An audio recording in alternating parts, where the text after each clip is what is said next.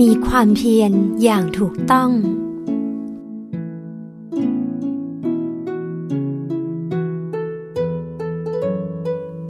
ความเพียร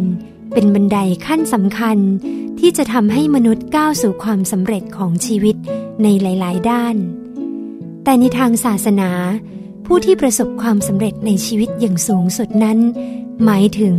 ผู้หมดกิเลส หรือหากยังไม่หมดกิเลสในชาตินี้ ก็เป็นผู้ที่สามารถดำรงชีวิตได้อย่างผาสุก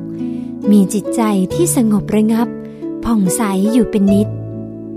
แต่การจะหมดกิเลสได้นั้น ก็ต้องอาศัยคุณธรรมที่กล่าวมาแล้วในตอนต้น คือความเพียร ซึ่งพระสัมมาสัมพุทธเจ้าทรงให้หลักในการทำความเพียรอย่างถูกต้องไว้ คือ 1. เพียรระวังยับยัง้ง บาปอากุศลธรรมที่ยังไม่เกิดมิให้เกิดขึ้น 2. เพียรละบาปอากุศลธรรมที่เกิดขึ้นแล้ว 3. เพียรทำกุศลธรรมที่ยังไม่เกิดให้เกิดขึ้น 4. เพียรรักษากุศลธรรมที่เกิดขึ้นแล้ว ให้ตั้งมั่นให้เจริญยิ่งยิ่งขึ้นไป ซึ่งการมีความเพียรทั้งสี่ประการนี้ นอกจากจะฝึกฝนให้เกิดขึ้นได้ในชีวิตประจำวัน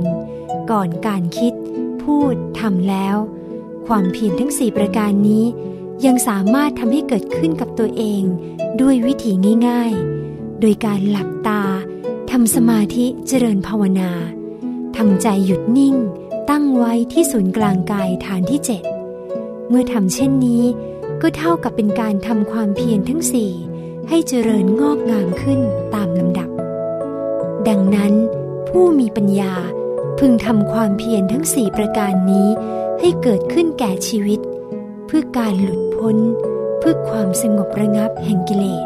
หรือเพื่อการดำรงชีวิตอยู่อย่างสงบสมบูรณ์ในชาตินี้